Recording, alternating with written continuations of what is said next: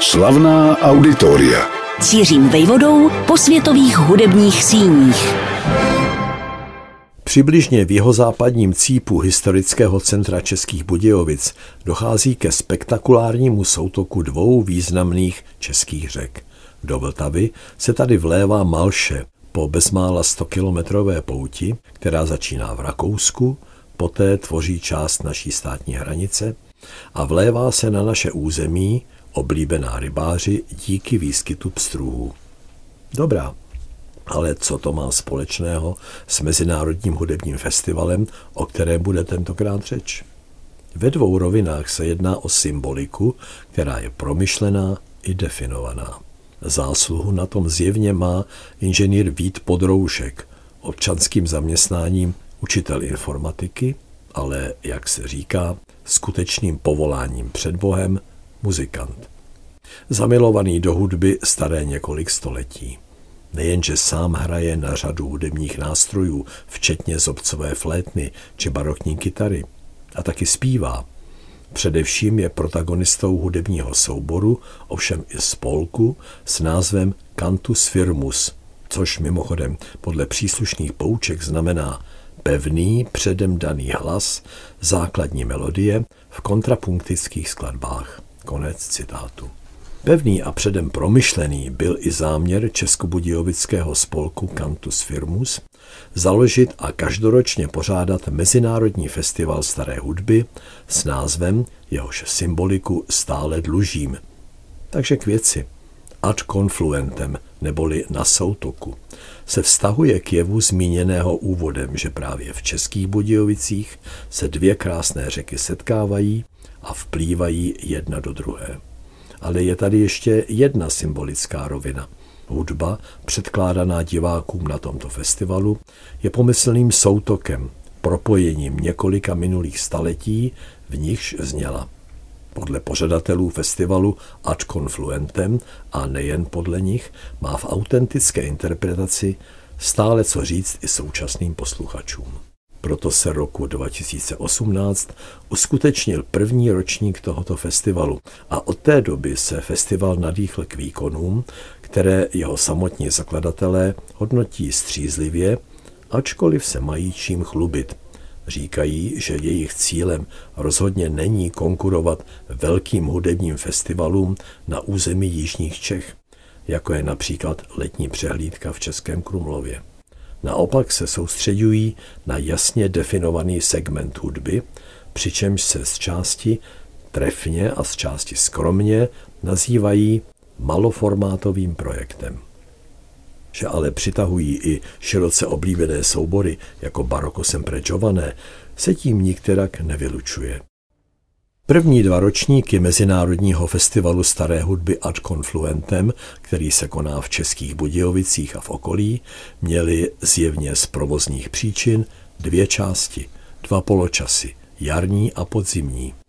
Historicky první koncert se odehrál 28. května 2018 v kostele svaté rodiny na Českobudějovickém Senovážném náměstí a představil publiku ženský vokální soubor Tiburtina Ensemble, který stojí za poněkud podrobnější představení.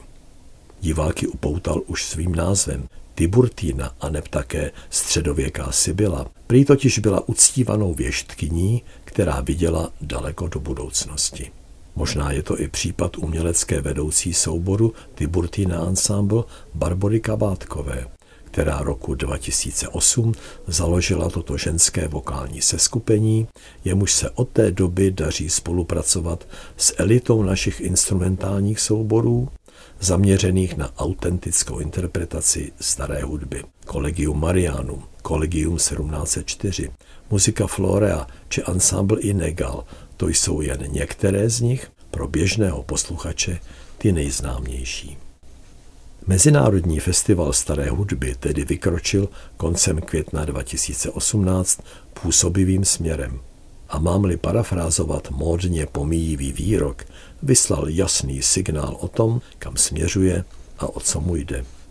Během jarních a podzimních měsíců tehdy stihl projekt Ad Confluentem pět koncertů.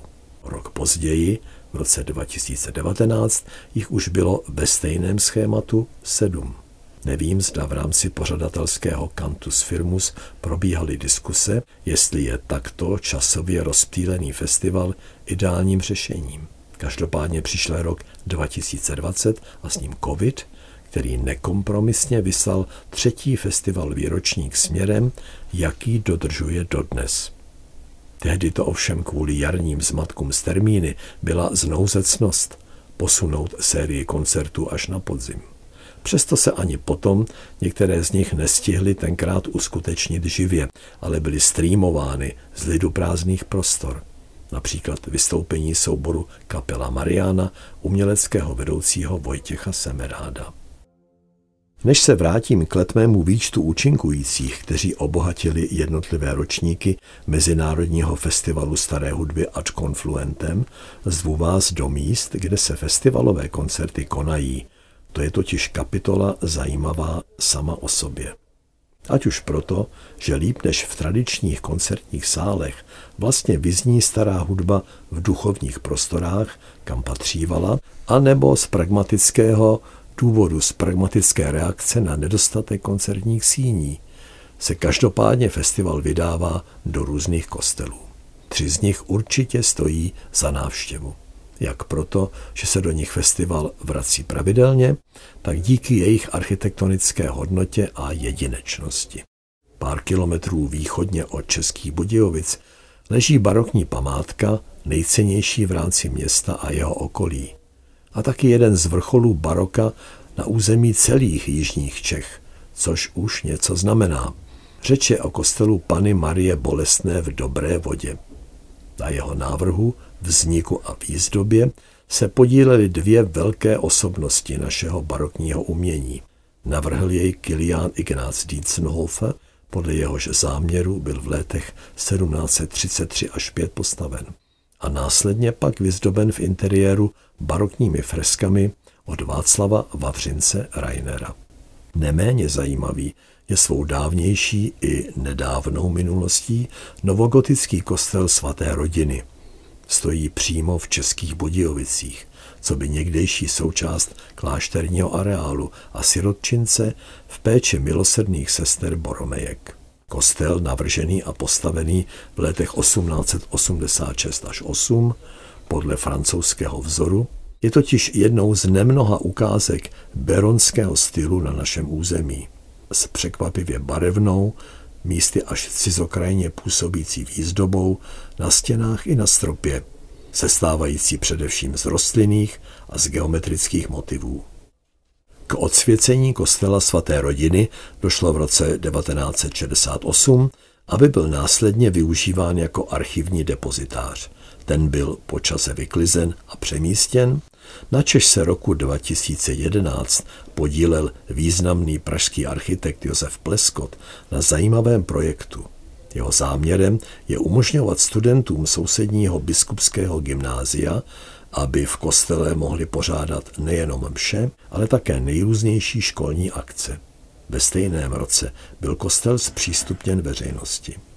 Rovněž v beronském stylu byl v samém závěru předminulého století postaven i českobudějovický kostel Pany Marie Růžencové, kam zmíněný festival také tu a tam zavítá. Navrhl jej zdejší rodák, uznávaný architekt Jakub Stabernak, pro mužskou řeholní kongregaci řád Petrínů. Vyniká 14 dřevořezbami křížové cesty i pásem 15 obrazů na téma tajemství svatého růžence.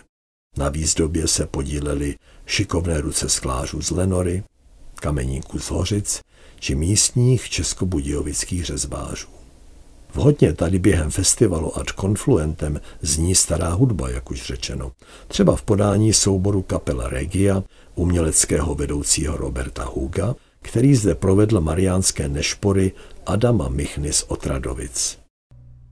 Co bylo kvůli covidu zorganizováno v roce 2020, respektive 2021, zůstalo v rámci festivalu staré hudby ad Confluentem neboli na Soutoku i v dalších ročnících. Konají se výlučně na sklonku léta a na počátku podzimu, tedy od září do října. Vesměs na sebe berou podobu šesti, sedmi čitelně vyprofilovaných koncertů, na které se daří získávat i hudebnice a hudebníky ze zahraničí. Díky spolupráci se spolkem města Otakarova, který zřejmě stojí za účastí solistů či souborů z Rakouska, Německa, případně Švýcarska. Podpora statutárního města České Budějovice, Ministerstva kultury a Státního fondu kultury umožnila ovšem také pozvat hosty z Portugalska, Španělska, Izraele či Brazílie, nejednou ve vzájemném propojení a prolnutí. K soutoku řek i věků míří ovšem rok co rok především domácí soubory. Pro mě osobně zatím méně známé jako Anmoen či kapela Ornamentata, ale taky pilíře v oblasti staré hudby, jako je schola Gregoriana Pragensis a další. Všichni už dobře vědí, co znamená sousloví ad confluentem. Slavná auditoria.